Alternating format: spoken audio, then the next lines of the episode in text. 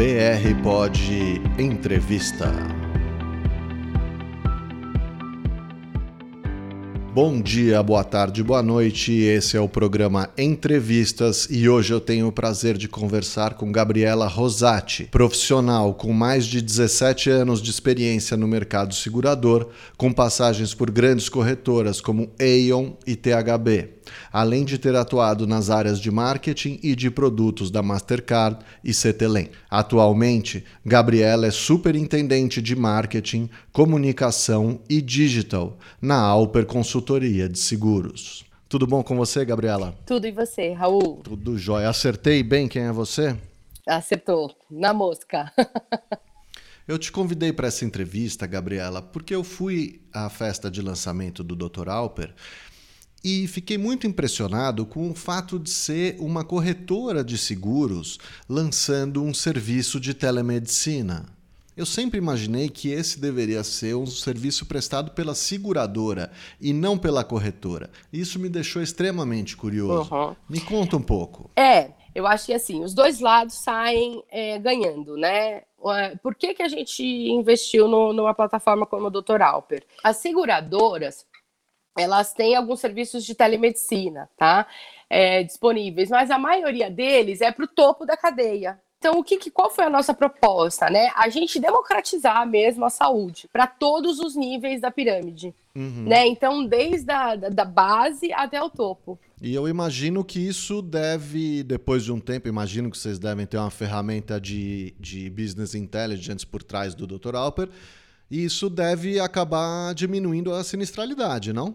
Não, com certeza. Já existem estudos, né? Hoje ainda é muito recente aqui para a gente falar da, da, nossa carteira, né? Tá. Bom, Mas tem um mês, tem, né? Nem é, isso. exato. Tem estudos nos Estados Unidos que comprovadamente a telemedicina ela traz 17% de redução na sinistralidade e, consequentemente, nos reajustes anuais da, das empresas, né? Quando elas forem renovar o plano, é, esse número vai pesar para que o reajuste seja menos menos drástico, né? O que é ótimo para todo mundo, né? Quer dizer, Com o mercado certeza. se regulando, usando a tecnologia para se regular, né? Quando a gente desenvolveu o Dr. Alper, o nosso foco sempre foi a atenção primária, né?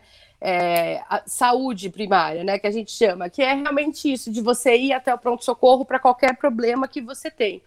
Né? Perfeito. E... É aquele sujeito que acorda se sentindo mal, vai até o pronto-socorro e o médico dá um, um Tilenol para ele e fala para ir para casa. Exatamente. É, exatamente. Então aí você vê, né?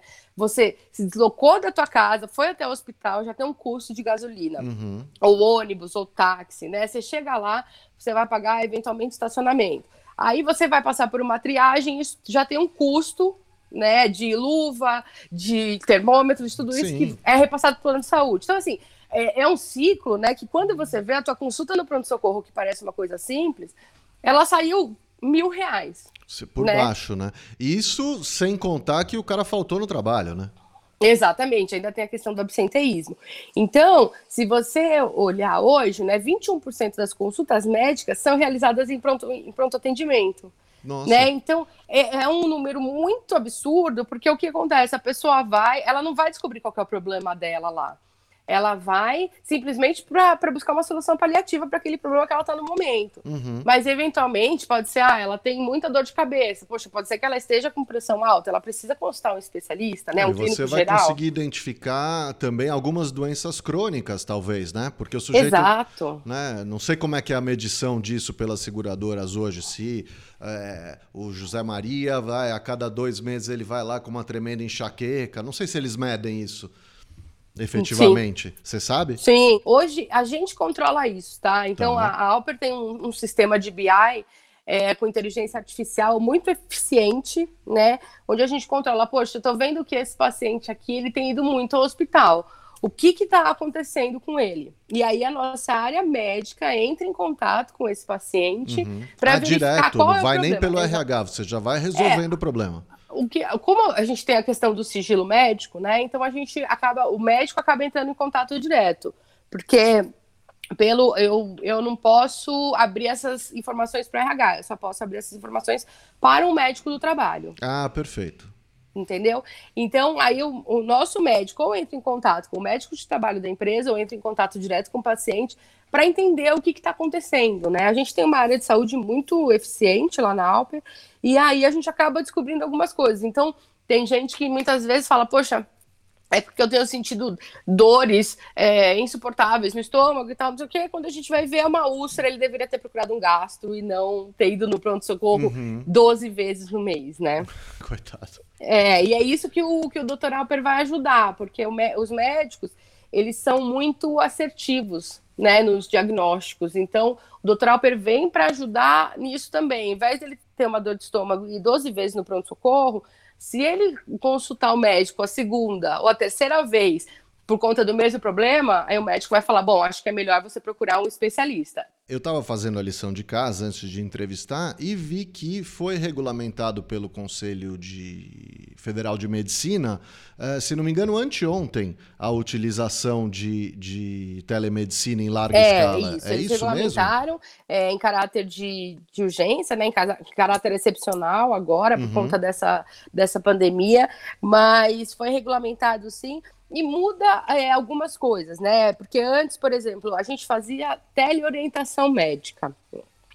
É. Era aí que eu queria chegar. O que, que você que, é, que mudou para vocês? fazia teleorientação médica. Então, é, o paciente entrava em contato com o médico, ele recebia as, as, as orientações, né? Como a, é uma chamada de vídeo, isso ajuda bastante, porque ele pode, é, é, o médico pode uhum. ver o paciente, né? E ver, eventualmente fazer alguma, é, se for, ah, eu tô com, tenho machucado no joelho, ou ele vai lá e mostra para o médico, então isso fica, facilita, uhum. né?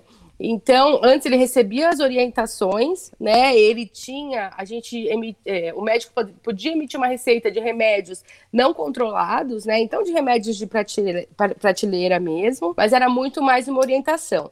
Hoje, com essa regulamentação, é, ela permite que o, que o médico emita receitas e atestados sem a necessidade de atendimento presencial. Ah, perfeito. Ou seja, ele pode realmente solicitar um exame. Exatamente, triagem, exatamente. Assim. Funcionava também, mas agora o médico pode efetivamente me dar um atestado, pode efetivamente me, me dar uma receita de um medicamento controlado mais forte, eventualmente até um antibiótico, tá? Na prática, como a telemedicina está funcionando agora com essa, essa pandemia do coronavírus? Olha, Raul, eu vou te falar que a, a telemedicina está ajudando muito nesse momento de pandemia, né? Porque a, a, a própria telemedicina pode guiar a maioria dos casos suspeitos. Então, não tem necessidade do paciente até o hospital é, onde ele vai ter é, risco de contaminação. vai, atender, né? vai atender a determinação da OMS, né? Não exatamente, vá. Exatamente, exatamente.